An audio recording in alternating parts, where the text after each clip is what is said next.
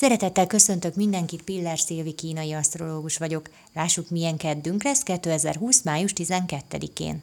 Hiába van sokkal együttműködőbb energiánk ma, feszültségben mégsem lesz hiány. A különbség a tegnaphoz képest annyiban lesz, hogy míg tegnap másokkal rúgtad össze a port, addig ma inkább belső feszültséged van, ami a környezetedre nem lesz akkora hatással. A ma és a holnapi nap is arról szól, hogy szeretnéd, ha már észrevennék a tehetségedet. Május hónap, ahogy a havi előrejelzésben mondtam, arról szól, hogy lépj elő azzal, amiben ügyes vagy. Ma pedig már ott a türelmetlenség, hogy oké, okay, itt vagyok, de mikor vesznek észre? Erős vágyat érzünk a sikerre, a pozitív visszaigazolásokra és arra, hogy minél többen elismerjék a tehetségünket. Ha azt látjuk, hogy mindennek se híre, se hanva, ma az nagyon tud fájni. Pedig ez csak annak a jele, hogy még nincs itt az idő, hiszen a mai nap üzenete az is, hogy nincs más dolgod, mint önmagad legyél, és meg lesz a jutalma.